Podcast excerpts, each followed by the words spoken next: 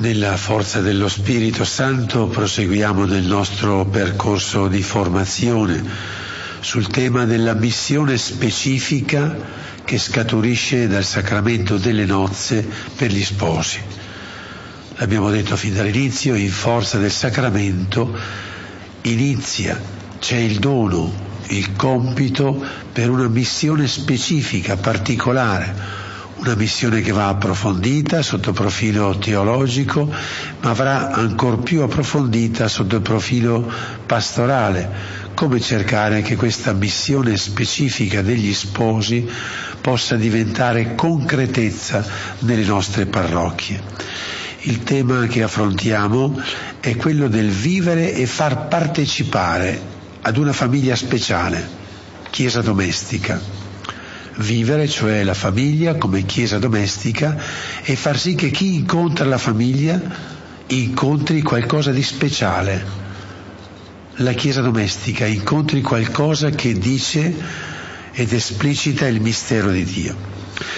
L'argomento che stiamo affrontando in questa conversazione è quello della missione specifica degli sposi. Essi, in forza del sacramento, hanno un loro compito proprio e originale nella Chiesa e nel mondo.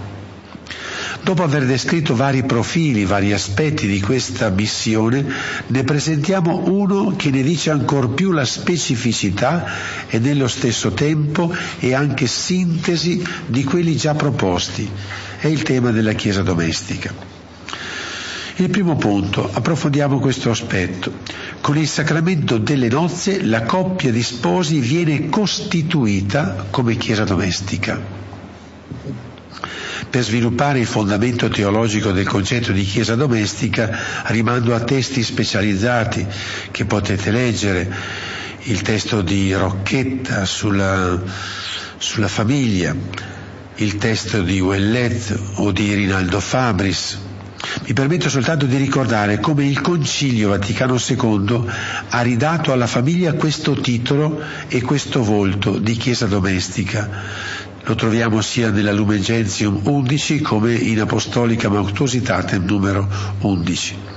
E successivamente il Sinodo sulla famiglia, conclusosi con il documento Familiaris Consorzio, ha approfondito in modo concreto il concetto di Chiesa domestica, del quale parla per ben 14 volte nel documento Familiaris Consorzio. Quindi non possiamo disattendere questo profilo del, della famiglia così come scaturisce dal sacramento delle nozze. Il tema della Chiesa domestica è stato poi ampiamente ripreso da tutti i sommi pontefici dopo il Concilio. Paolo VI, Giovanni Paolo II e Benedetto XVI.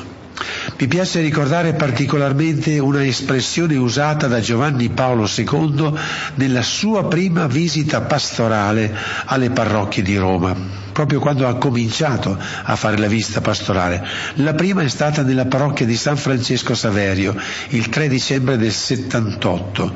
Sentite cosa dice nella sua omelia. A chi va il mio pensiero in modo particolare? E a chi mi rivolgo? mi rivolgo a tutte le famiglie che vivono in questa comunità parrocchiale e che costituiscono una parte della Chiesa di Roma. Per visitare la parrocchia, come parte della Chiesa diocesi, bisogna raggiungere tutte le chiese domestiche, cioè tutte le famiglie. Così infatti erano chiamate le famiglie dai padri della Chiesa. Queste belle espressioni sono di Giovanni Paolo II. Questo eh, ricco e preciso sguardo della Chiesa sulla famiglia come Chiesa domestica è stato anche codificato dal Catechismo della Chiesa Cattolica che vi dedica qualche, parecchi paragrafi ma per osservare più attentamente questo volto della famiglia ci lasciamo guidare da una espressione di Paolo VI nel documento Evangeli Nunziandi. La famiglia, scrive Paolo VI, ha ben meritato nei diversi momenti della storia della Chiesa la bella definizione di Chiesa domestica, sancita dal Concilio Vaticano II Ciò significa che in ogni famiglia cristiana dovrebbero riscontrarsi i vari aspetti della Chiesa intera. Ripeto quest'ultima espressione. Chiesa domestica significa che in ogni famiglia cristiana dovrebbero riscontrarsi i diversi aspetti della Chiesa intera. Cioè nella Chiesa piccola chiesa in casa, nella chiesa domestica, dovrebbero riflettersi gli aspetti più importanti della chiesa intera. Quali sono gli aspetti di chiesa che noi ritroviamo nella famiglia chiesa domestica?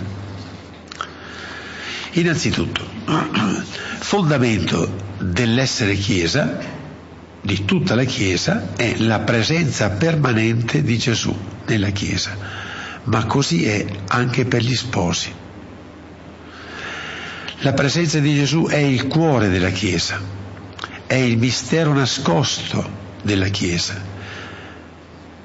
cioè è la presenza di Gesù che fa Chiesa, la presenza del risorto.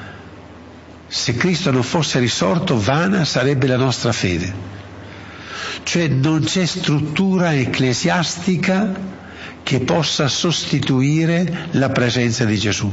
La struttura portante, il pilastro portante, l'elemento decisivo dell'essere Chiesa è la presenza di Gesù risorto. Il risorto si è legato per sempre alla sua comunità, al suo corpo che è la Chiesa. In Lui, in Gesù, formiamo un solo corpo, una sola realtà, come tralci uniti alla vite. Questo vale per tutta la Chiesa, ci siamo.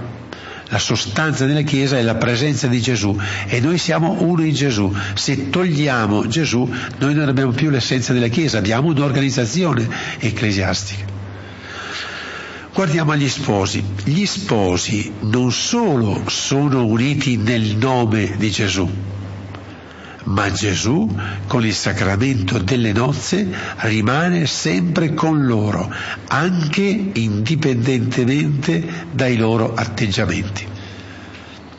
Cioè l'elemento fondante delle nozze è la presenza di Gesù con gli sposi.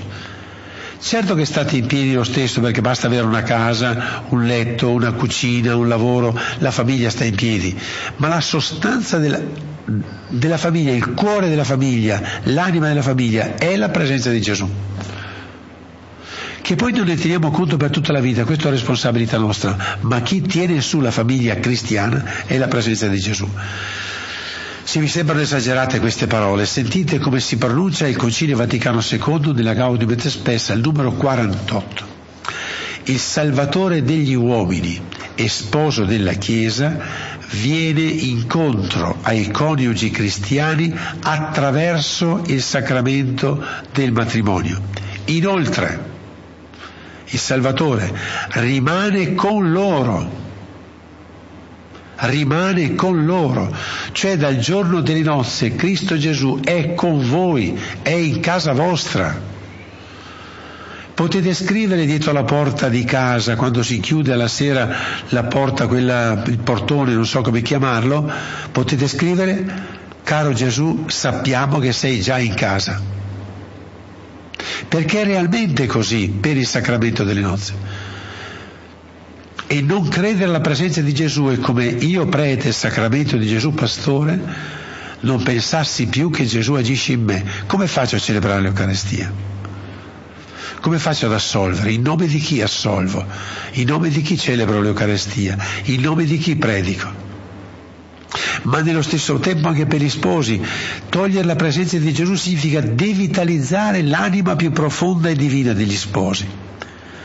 Il Salvatore rimane con loro. Quindi gli sposi, famiglia, sono chiesa nella loro casa perché Cristo Gesù è con loro e rimane con loro. Sia chiesa, che io poi usi la chiesa come sala da ballo, lo posso fare. Sia chiesa, ma chi usi la chiesa come mercato, lo posso fare. Ma perdo quello che è l'anima più profonda del mio essere coppia sposata in chiesa, la presenza di Gesù. se gli sposi capissero solo questo elemento della grazia sacramentale, cambierebbe la loro vita e cambierebbe la loro spiritualità. Ma pur con il sacramento che garantisce la presenza di Gesù, la famiglia può vivere manifestando o nascondendo la presenza di Gesù, vivendo o no quelle esperienze che rivelano questa presenza di Gesù, perché Gesù rimane comunque presente indipendentemente dagli atteggiamenti. Cioè posso avere una famiglia sposata in chiesa che bestemmia, Gesù è in quella famiglia, non scappa, non li molla. Posso avere una coppia che bisticcia costantemente, Gesù è presente in quella coppia, non scappa. Dall'altra parte allora possiamo vedere che una coppia di sposi può manifestare, far vedere, dare dei segni che crede in questa presenza e che vive in questa presenza, oppure senza volerlo può nascondere questa presenza. Andiamo a vedere quali potrebbero essere i segni che manifestano nella coppia famiglia la presenza di Gesù e quindi manifestano l'essere chiesa domestica. Quali sono questi segni? Il primo segno è l'amore reciproco. L'amore non va mai dato per scontato, neanche in una coppia di sposi. L'amore è fuoco vivo, va tenuto acceso, va messo della legna sul fuoco, ci deve essere della cera perché questa luce possa brillare, possa continuare ad essere accesa. Se mancasse la cera, questa luce, questa fiamma non sarebbe viva in questo momento, così è l'amore, perché sia vivo ci devono essere dei segni che vengono posti in continuazione, piccoli o grandi, allora l'amore è acceso l'amore reciproco. Gli sposi partecipano per il sacramento dell'amore grande che unisce il Verbo di Dio alla carne umana e Cristo capo alla sua Chiesa. Quindi gli sposi non solo vivono del loro amore umano, bellissimo, che parte dall'istinto e sale via via ad essere capaci di amare con tutta l'anima, con tutta la forza interiore, con tutto il proprio dinamismo psichico, amare quell'uomo e quella donna, ma sono coinvolti da un amore più grande ancora, che è quello del Verbo di Dio per la carne umana e di Cristo per la Chiesa. Quindi hanno il dono dello Spirito Santo, come dice la familiare consorzio numero 13, per amarsi divinamente tra di loro per amarsi come ama Dio, quindi in un, modo, in un modo straordinario, in un modo unico, che non ha pari al mondo. Quindi il loro amore va oltre ogni limite umano, fino a dare la vita. Questo amore può essere manifestato o no, ci può essere o no. Cioè l'amore, la, come dire, il clima d'amore di una casa il clima armonioso dell'amore, il, il concorrere all'amore, la complicità dell'amore ca- di casa può, essere, può esserci o può non esserci. Se c'è, si manifesta. Se c'è, si manifesta e vuol dire che in quella casa si vive qualcosa di particolare. Si fa vedere il volto di Chiesa. La Chiesa è carità. La Chiesa è amore e non ci sono dubbi. Vangelo, nel Vangelo Gesù parla chiaro, da questo vi riconosceranno, se avrete amore l'uno per gli altri. Come posso, come posso avere un segno per vedere se in una famiglia si vive alla presenza di Gesù? Se c'è l'amore reciproco. Il termometro di essere Chiesa è l'amore reciproco. Certo, l'amore reciproco c'è anche in coppie di sposi che non sono sposati in chiesa, ma certamente. Ma qui c'è il fatto che quell'amore è in forza nel nome di Gesù, col suo amore, per la sua presenza e con il suo spirito. Quindi se dovessimo fare la concorrenza, noi dovremmo vedere sempre le coppie di sposi cristiani in prima linea, capaci di amarsi, capaci di complicità, capaci di attenzione, capaci di gareggiare nell'amore più di ogni altra. Se dovessimo fare la gara di qual è il, gran, il più grande amore che si vive nella casa, dovremmo mostrare l'amore degli sposi cristiani, se lo vivono, perché hanno dentro un potenziale divino nel vivere l'amore. E questo amore reciproco è l'amore coniugale, sposo-sposa, è l'amore paterno-materno, è l'amore filiale, è anche l'amore reciproco in Gesù, nel quale tutti i componenti della famiglia, figli compresi, si ritrovano uniti per il battesimo. Questo amore reciproco ha i risvolti continui della concretezza.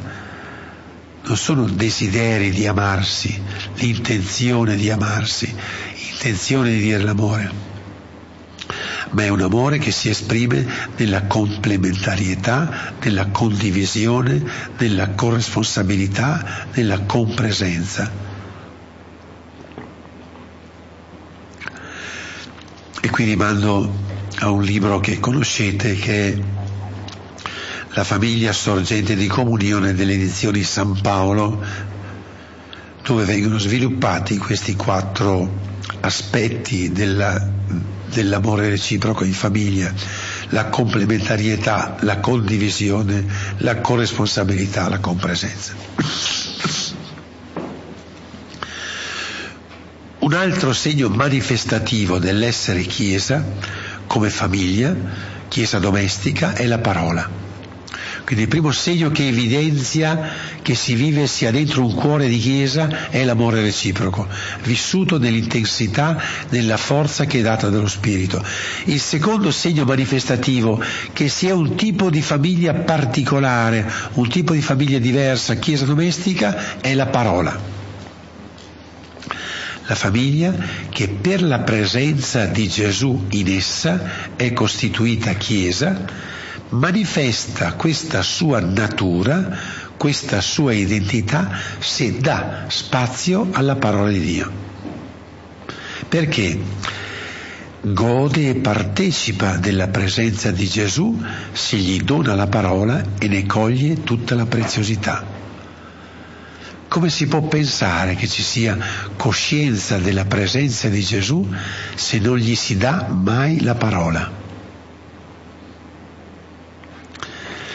Questo secondo criterio fa balzare immediatamente in evidenza quanto e come una famiglia è chiesa domestica. Se la, la Chiesa è Chiesa proprio perché dà risalto alla parola, perché è fondata sulla parola. La parola è il legame che c'è e può renderci sempre più efficace come famiglia di figli di Dio. E qui si mostra quando diventa qualcosa di concreto, quando la sua parola, quella di Gesù, diventa più importante di tutte le parole. La parola occupa un posto prioritario, la parola di Gesù, su tutte le altre parole e su tutti i pareri e le opinioni. Quante volte nelle nostre discussioni si dice adesso ascoltiamo la parola, chiediamo a Gesù il suo parere. Quante volte come coppia vi fermate a dire vogliamo ascoltare la parola dello sposo che è con noi? Senza questi gesti qui il nostro essere coppie cristiane è una pura etichetta come può considerarsi sposato quell'uomo o quella donna che non dà mai o raramente la parola al coniuge. Non gli permette di parlare. È matrimonio? Che dire di una coppia che non dà mai la parola a Gesù? Ecco perché capisco veramente con gioia l'atteggiamento di tante coppie che al mattino prima di partire per il lavoro, come coppie di sposi o in camera o in cucina, si leggono un tratto della parola del giorno. Tre righe, quattro righe, non molte, ma è per dire Gesù, tu sei la parola più vera di tutte quelle che ascolteremo oggi. Oppure la sera, oppure lungo il giorno lasciarsi accompagnare dalla parola, scambiarsela per email la parola, mandarsi un sms per dirsi della parola, perché diventa la parola di colui che è in casa nostra. E questa parola è data a Gesù, lo sposo. Non basta possedere una Bibbia o averla esposta in qualche angolo di casa è importante che quella parola possa essere annunciata e ascoltata. Un terzo elemento manifestativo dell'essere Chiesa come famiglia, a partire dai coniugi, è la preghiera stiamo evidenziando quindi i vari elementi dell'essere Chiesa, per cui si scopre che una famiglia vive a mo' di Chiesa, vive come Chiesa. Avete capito che non si tratta di avere altarini, di avere candele accese, anche se una candela accesa è sempre segno della presenza di Gesù. Non si tratta di cerimonie, si tratta della carità reciproca, dell'amore, si tratta dello spazio dato alla parola, si tratta della preghiera. La preghiera è la logica conseguenza della presenza di Gesù. Non solo si ascolta la parola, ma si risponde alla parola. Lo si riconosce e si ringrazia della presenza. Grazie Gesù che sei con noi. Grazie che tu non vai mai a letto. Grazie perché tu sei il primo che ci attende. Grazie perché sei quello che accende la luce dei nostri occhi, prima ancora che noi accendiamo la luce della, della casa. Lo si invoca per le varie situazioni, lo si ringrazia per quello che fa, lo si invoca per le situazioni che si devono affrontare. Nella Chiesa domestica, accanto alla conversazione su tutti gli argomenti di vita familiare e sociale, si conversa anche con Gesù, con il Padre suo, con lo Spirito Santo. Nella Chiesa domestica una parte di conversazione è già oltre il limite della vita. Si parla con l'aldilà, composto di persone precise, Padre, Figlio e Spirito Santo. Capite come si va a, a toccare proprio l'anima della Chiesa? Perché la Chiesa ha confini che vanno al di là della casa, al di là di quello che vedo, che sento, che tocco. E quando prego parlo già con qualcuno che è al di là, il Padre, il Figlio e lo Spirito. Nella mia casa possiamo dire c'è già la veduta del paradiso c'è già il corridoio che porta verso il paradiso, c'è il passaggio. Non aspetto la, la, il momento della morte, non aspetto la tomba come passaggio al paradiso, ma la preghiera è già qualcosa che mi mette in contatto con l'aldilà, mi mette in contatto con Dio stesso, il Padre, il Figlio e lo Spirito Santo. La famiglia può già avere conversazioni con Dio.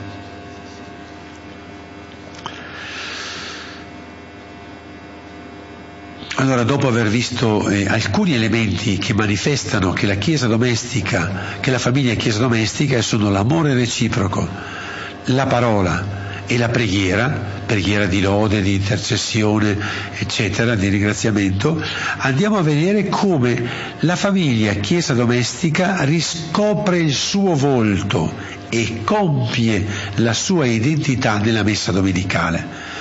Cioè io posso coltivare la mia famiglia con la carità reciproca, con la parola, con la preghiera, ma non sono chiesa compiuta, non ho il mio volto esatto. Cos'è che mi dà il volto pieno? Andiamo a vederlo. La famiglia vuol dire gli sposi, con o senza figli, perché la famiglia come tale è costituita con i coniugi ovviamente gode della presenza dei figli se ci sono, ma è famiglia anche se non ci sono i figli, anche se c'è soltanto una vedova o c'è un separato che rimane fedele al sacramento delle nozze. La famiglia è chiamata domestica non perché è un essere chiesa adattato alla vita di casa. Facciamo in casa qualcosa simil chiesa ma è chiamata piccola chiesa perché realizza in miniatura qualche cosa di più grande. Quindi si capisce ciò che è, si realizza in piccolo, si realizza ciò che è guardando la chiesa in grande. È chiamata così perché essa è destinata ad esprimere una famiglia grande, della quale ne contiene già la natura è la Chiesa piccola perché componente, cellula di un corpo più grande, Come ogni cellula trova il suo pieno significato vitale nella totalità del corpo, così è per la famiglia, piccola chiesa. Cioè io, io trovo il significato di un pezzo di osso, di un pezzo di, di, di corpo della mia vita solo all'interno del corpo. L'occhio ha significato solo all'interno del corpo il cuore ha significato solo all'interno del corpo, perché è una componente. Così la famiglia piccola chiesa ha significato solo nella grande chiesa, nella famiglia grande, solo lì trova il suo significato, il suo volto, il suo perché. Perché c'è il cuore? Perché c'è un organismo che, fa, che può farlo funzionare. La famiglia chiesa domestica scopre che non è chiamata a far chiesa in casa solo per gusto personale, per dare un colore religioso alla vita familiare. Scopre che la famiglia non è fine a se stessa. Questo vorrei gridarlo. La famiglia per una coppia cristiana non è lo scopo della vita. Sentitelo bene, la famiglia per una coppia cristiana non è lo scopo della vita. È un principio, è un inizio, è un orientamento. La famiglia trova nella messa domenicale il significato del suo esistere, il significato delle sue fatiche e la realizzazione di sé al di là di tutti i fallimenti umani di coppia o genitoriali. Cioè ogni famiglia trova il suo significato di vita nella, nella, messa domenicale, anche la famiglia che ha gravi difficoltà, anche la famiglia che ha sofferenze, che ha ferite, che è incompiuta, che ha problemi gravi con i figli.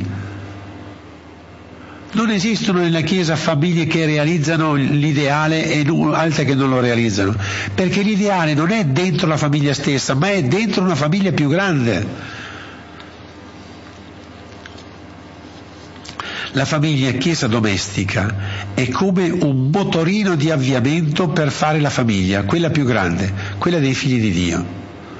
Con un solo Padre, con una sola anima, lo Spirito Santo, fatti uno in Gesù, è un motorino di, avvia- di avviamento non aver presente questo come famiglia, come piccola chiesa, è come staccare da una macchina il motorino di avviamento e godere di avere solo quello. Ma guarda che bel motorino di avviamento che ho, ma guarda come fa partire. Ma se non fa partire la macchina, cosa serve il motorino di avviamento?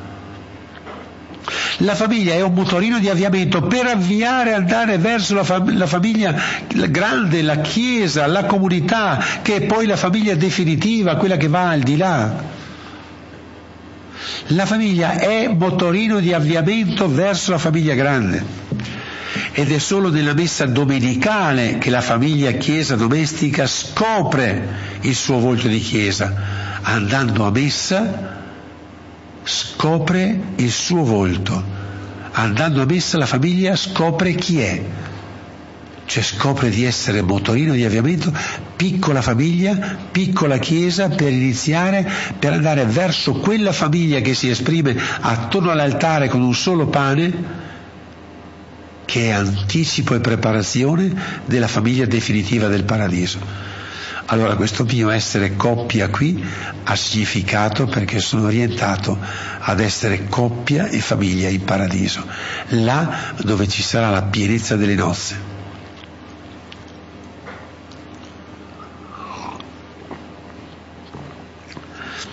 Nella Chiesa infatti non ci sono più tante piccole tavole di ciascuna famiglia, ma c'è un'unica tavola ed un unico pane quell'unità che Gesù sposo costituisce nella famiglia, ora la porta al massimo di amore reciproco, unendo nel suo corpo eucaristico ogni famiglia e ogni persona. Vertice di unità. Nello stesso tempo questa mistica, misteriosa, ma grandissima unità in Cristo nell'Eucarestia ha un suo segno per camminare insieme e nella presenza del sacramento di Gesù, sposo e pastore, il sacerdote.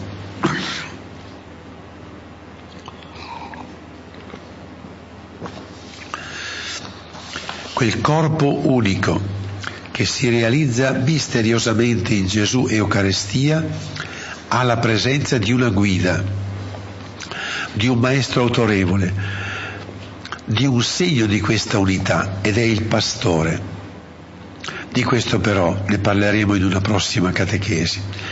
La grande famiglia domenicale dell'Eucarestia è anche annuncio della famiglia definitiva, quella del cielo. Infatti neanche la famiglia grande della comunità eucaristica domenicale è il punto finale, lo scopo di tutto, ma è preparazione, anticipo della famiglia che vivremo in paradiso per sempre. Potremmo dire così, quasi come un dipinto, il punto azzurro di cielo che c'è in ogni famiglia si compone nel cielo completo dell'Eucarestia domenicale, ma questo cielo completo è soltanto timido annuncio di un altro cielo. Il regno di Dio, il vivere ad immagine e somiglianza di Dio è concreto e già iniziato, ha il suo più piccolo segno nella Chiesa domestica si evidenzia nel disegno completo della comunità eucaristica e si protende alla pienezza a cui è chiamato per sempre in paradiso. E passiamo al terzo punto.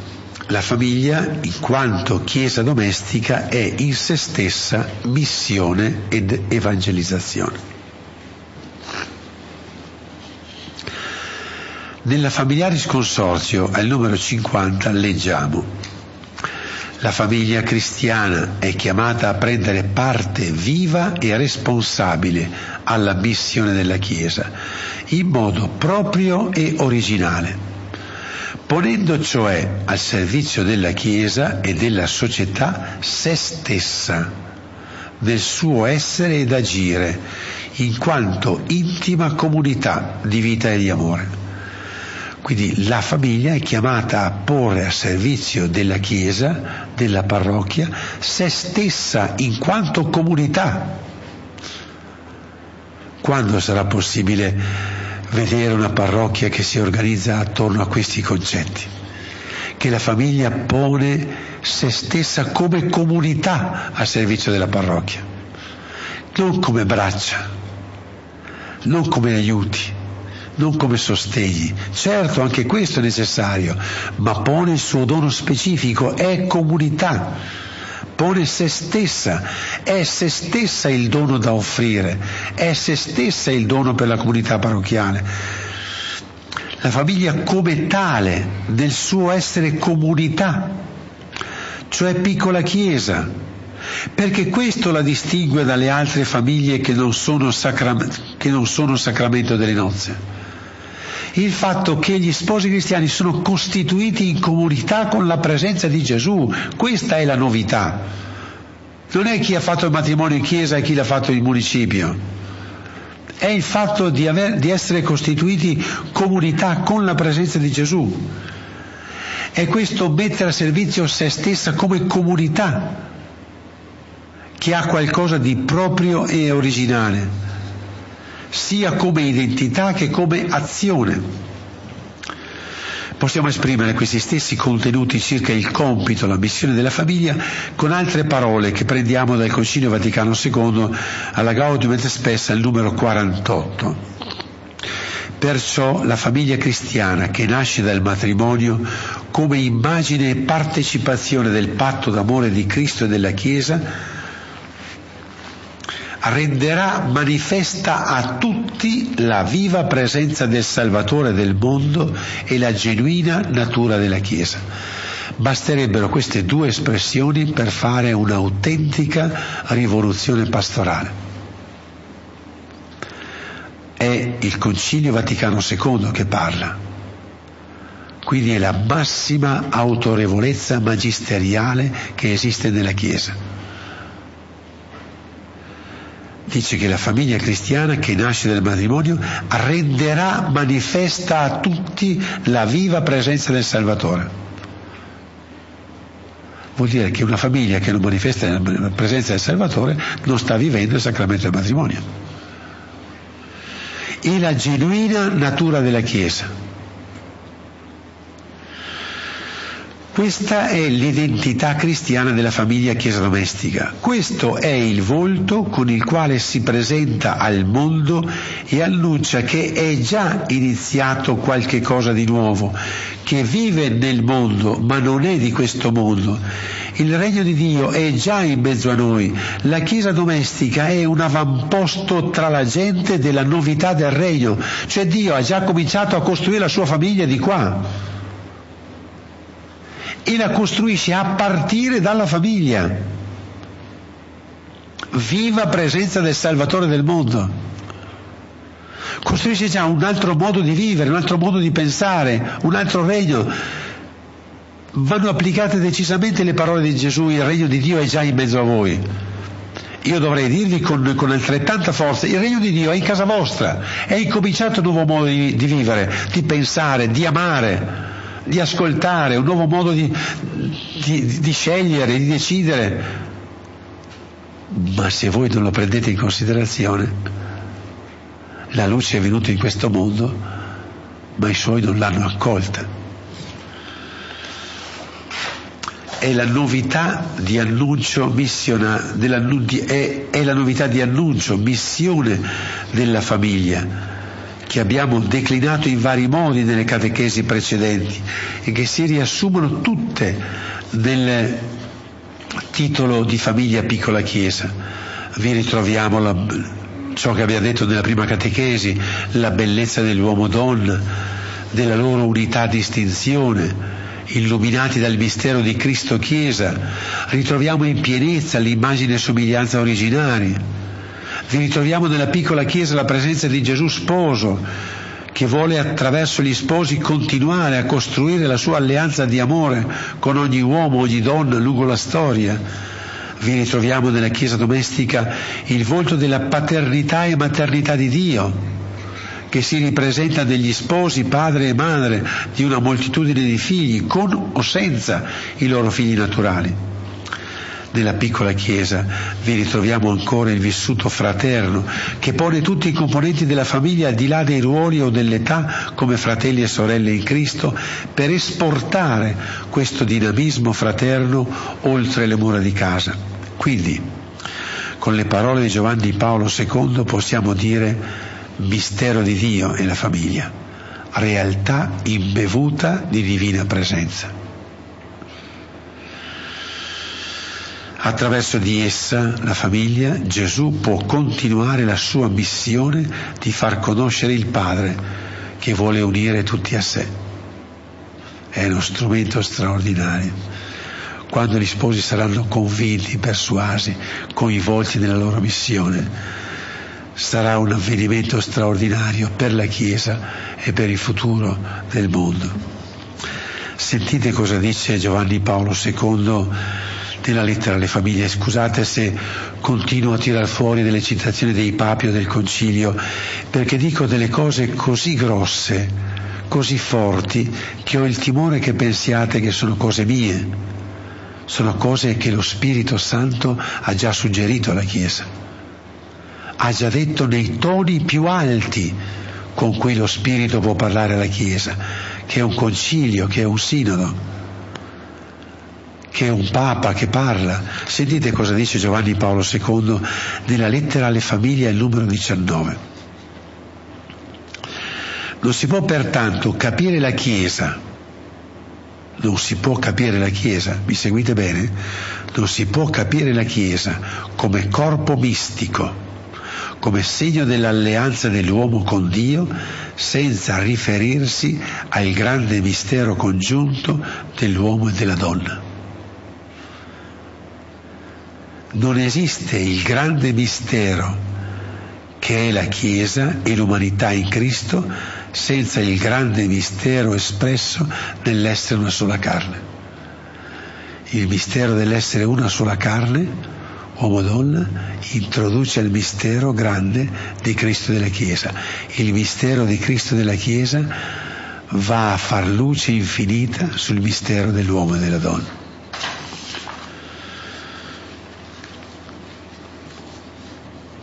Quarto punto.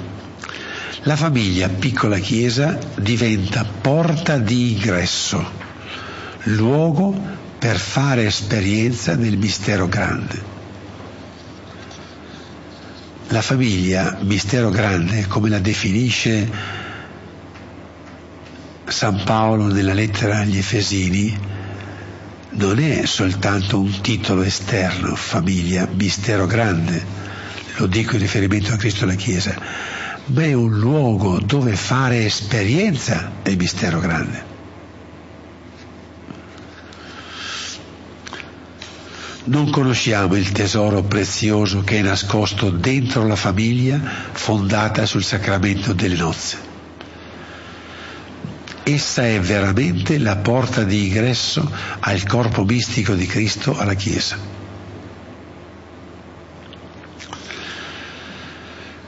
Sarà sempre più facile che tante persone oggi, che la maggioranza delle persone non inforchino più la porta della Chiesa ma pensate se le nostre famiglie cristiane diventassero porta di chiesa, quante persone potrebbero rientrare nella chiesa?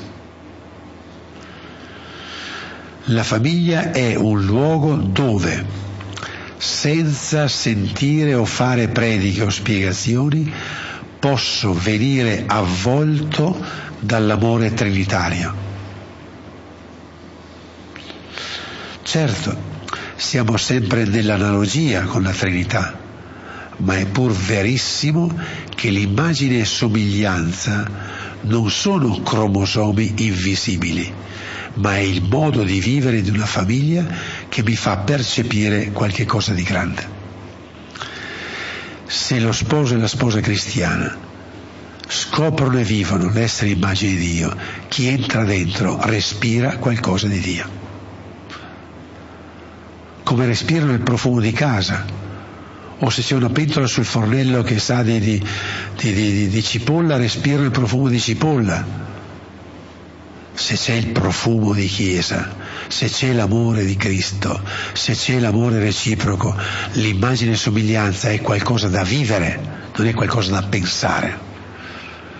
Come il pane è da mangiare, non da immaginare. Così la Chiesa, la famiglia, immagine e somiglianza è una dimensione da vivere. Con una espressione che può sembrare banale, ma che contiene una piccola verità, possiamo dire che la famiglia, Chiesa domestica, è un'agenzia periferica della Trinità. Chi vuole incontrare nella Trinità passi da una famiglia cristiana che vive il mistero della sua fede. In essa, nella famiglia, è presente Gesù per il sacramento. Si manifesta il Padre nella paternità e maternità naturale e spirituale. Non è necessario che ci siano i figli o che i figli siano in casa perché si manifesti la paternità e la maternità, ma è da come parla un, un, uomo, una donna sposati che si avverte se hanno cuore di padre, cuore di madre, parlando di qualsiasi persona di cui si può parlare in quel momento.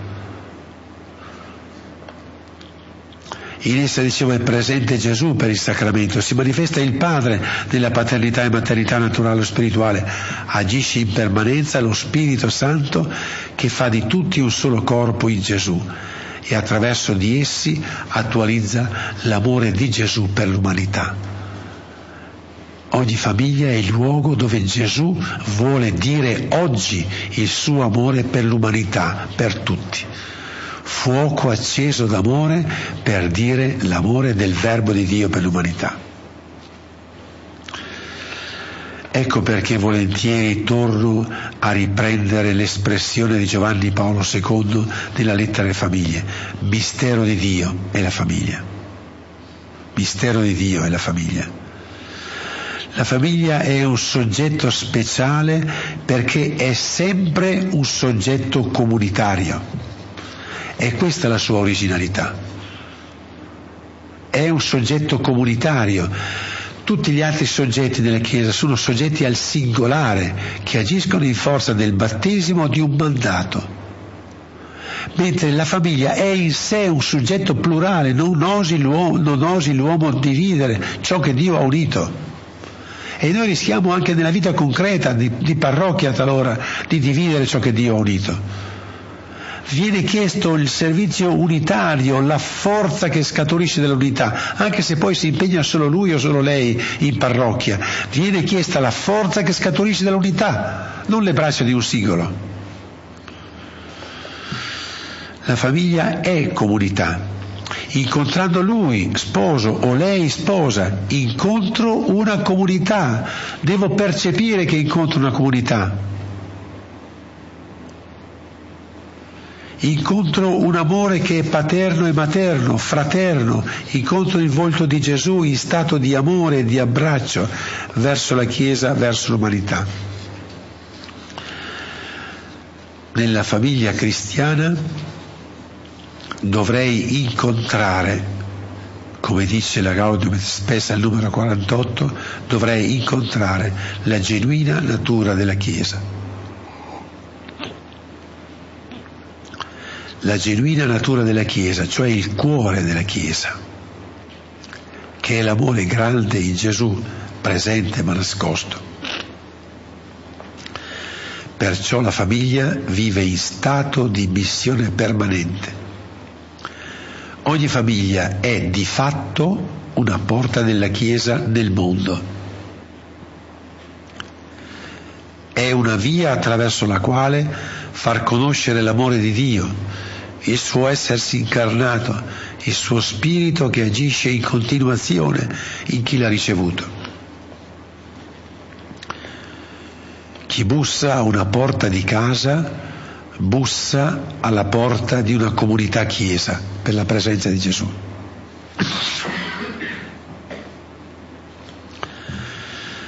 Riprendiamo qui l'altra parte di citazione della Gaudium Spes al numero 48 la famiglia renderà manifesta a tutti la viva presenza del Salvatore del mondo.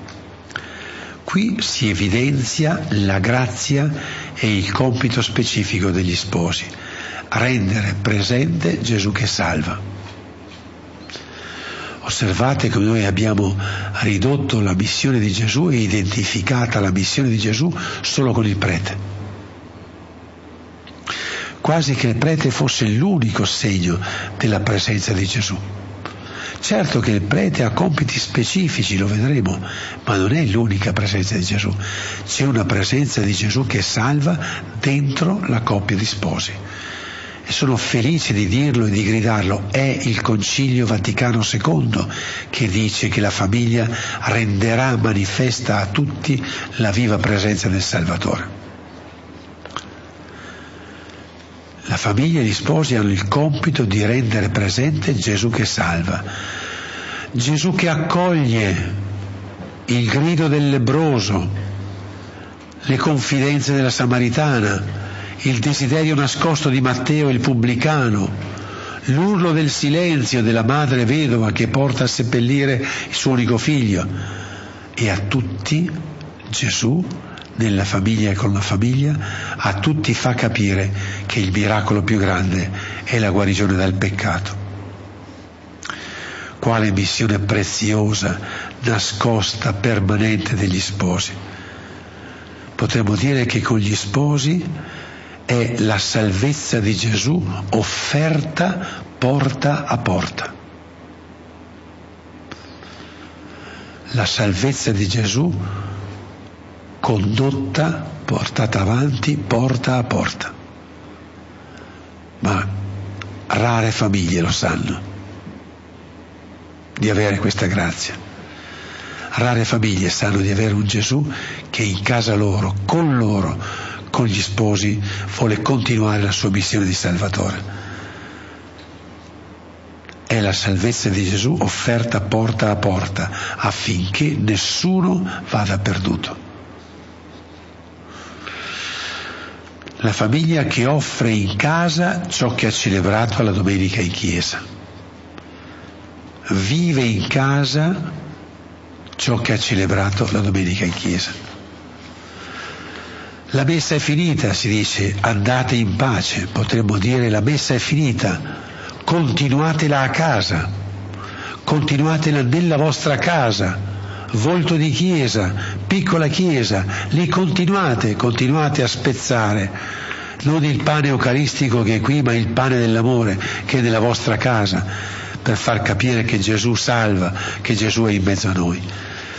Sentiamo come questi concetti li ripresenta la Familiaris Consortio numero 49, sempre per andare a dirvi che non sono eh, particolari pensieri miei, io sto solo ripetendo, tentando di dar voce a ciò che lo Spirito ha suggerito alla Chiesa in questi anni dice la Familiaris Consortio, la famiglia cristiana è inserita a tal punto nel mistero stesso della Chiesa da diventare partecipe a suo modo della missione di salvezza.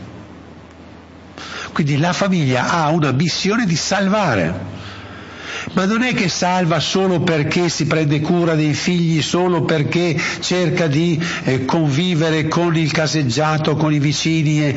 è chiamata a portare la missione di salvezza di Gesù, che salva l'umanità. Prosegue la famiglia di consorzio, perciò la famiglia diventando comunità salvata, diventa anche comunità salvante diventando comunità salvata con il sacramento delle nozze, diventa comunità salvante. La famiglia cristiana è resa simbolo, testimonianza, partecipazione della maternità della Chiesa. La Chiesa domestica, piccola Chiesa, ha tutta una sua piccola maternità, capace di generare figli, di portare figli al Padre. Conclusione. In conclusione vi propongo un'icona biblica di riferimento per esprimere la famiglia avvolta nel mistero di Dio come Chiesa domestica, per mostrarne la bellezza, quella bellezza che Dio ha visto fin dal principio, Dio vide di aver fatto una cosa molto bella. E prendo dal libro dell'Esodo, al capitolo 34, versetti 39. Quando Mosè scese dal monte Sinai, le due tavole della testimonianza si trovavano nelle mani di Mosè mentre egli scendeva dal monte, non sapeva che la pelle del suo viso era diventata raggiante perché aveva conversato con lui.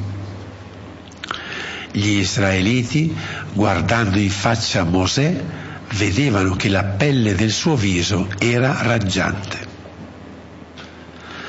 questo piccolo quadro biblico mi pare possa raffigurare il sacramento delle nozze.